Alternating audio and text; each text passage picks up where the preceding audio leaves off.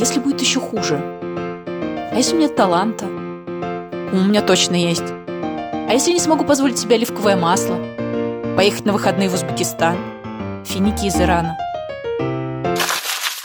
Привет, я Яна Осман, и это подкаст о том, как я исполняю мечту. Я хочу стать писателем и снимать кино по собственным сценариям. Как устроен подкаст? Применяя структуру голливудского гуру сценариев Кристофера Воглера в реальной жизни, я прохожу свой путь героя. Отправляюсь в путешествие, чтобы найти наставников, брести меч, сразиться с чудовищем и стать повелителем двух миров. Я не знаю, какой будет история, где я главный герой.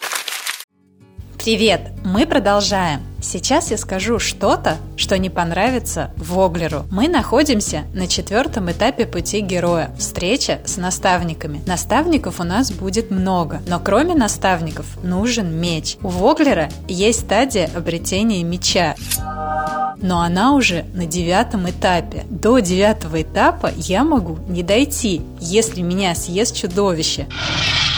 А без меча оно меня точно съест. Меч лишь одна из форм, какие может приобретать завоеванный героем трофей. В рыцарских легендах доблестные воины получают святой Грааль, символ недостижимой благодати, к которой стремится душа. Иногда наградой герою служит роза или драгоценный камень. Хитрый обезьяний король из китайского фольклора ищет в Тибете буддийские сутры. Это говорит Воглер. Точнее, это Владимир цитирует Воглера. Воглер глубокий, но Воглер говорит про меч как вознаграждение в конце пути. А умение обращаться с мечом мне нужно прямо сейчас. Не Грааль и буддийские сутры, а меч, потому что впереди преодоление первого порога, испытания и враги. Я решила спросить о том, как правильно держать меч у Ани. Аня – преподаватель фехтования и основатель школы фехтования «Ансталь». А еще у Ани – мушкетерская фамилия – Ансталь. Не соглашусь. Предок фамилии Ансталь в 8% случаев был француз, в 7 египтянин, в 6 мордвин, в 5 мариец, в 4 сагаец, в 2 относится к арабским истокам. В 70% случаев являлся обитателем Таджикистана и Ирака. Аня теперь живет в Лондоне. Яна, привет! Я тебе сейчас расскажу, как держать шпагу, как ты просила. Сначала я расскажу то, что есть несколько разновидностей ручек. Есть простая ручка и есть пистолетная ручка. Пистолетную ручку нужно держать примерно так же, как пистолет. Она изогнутая и создана специально под форму руки, чтобы было удобнее. Поэтому идет более плотное слияние ручки и руки. Ты можешь лучше чувствовать наконечник шпаги и более ловко ей маневрировать. Простая ручка, она похожа на обычную палку, и ты держишь ее так же, как держишь ручку или карандаш, то есть ты большим и указательным пальцем делаешь основное движение, а остальные пальцы просто помогают тебе удерживать вес шпаги. Шпага весит около 700 грамм, так что в принципе вся мощь твоей руки тебе понадобится для того, чтобы держать шпагу. Мой тренер учила меня держать шпагу как птичку. Она говорит про то, что когда ты держишь птицу, ты не должна держать ее слишком слабо, иначе она улетит.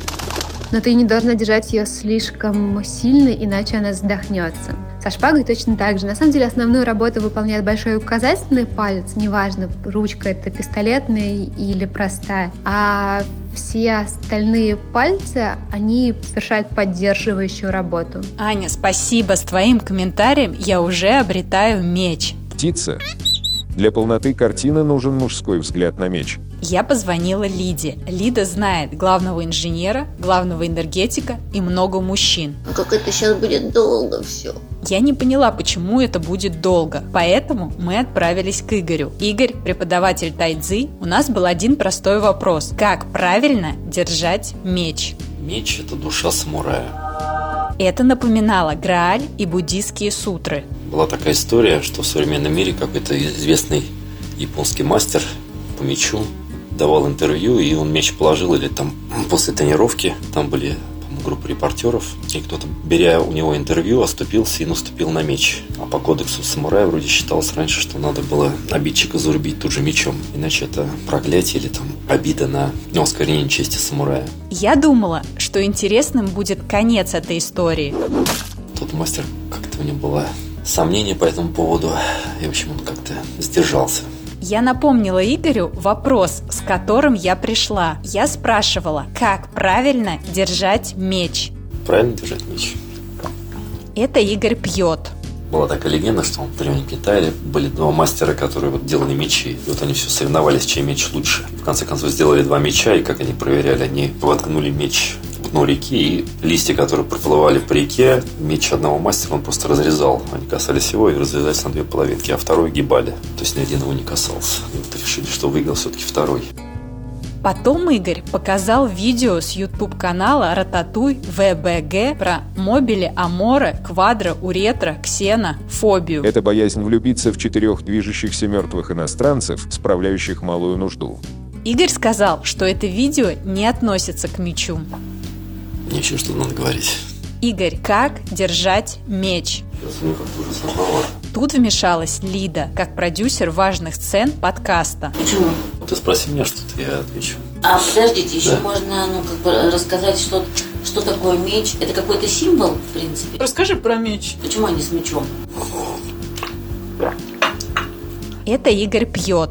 Я попросила Игоря отойти от чашки, от стола. Ну, хотя бы. И показать, как правильно держать меч. А ты переверни. Идея вот всех этих мечей, что ты представишь, что ты вот находишься в масле, в плотной среде, и все движения ты как бы все время режешь. Игорь метался между мечом и столом с едой. Какое это масло представляешь? Сливочное? Ну, я обычно, да. Птица и сливочное масло. Теперь у нас есть полная картина. Инструкция от Ани заняла 1 минуту, инструкция от Игоря в 67 раз больше. Какая фамилия у Игоря?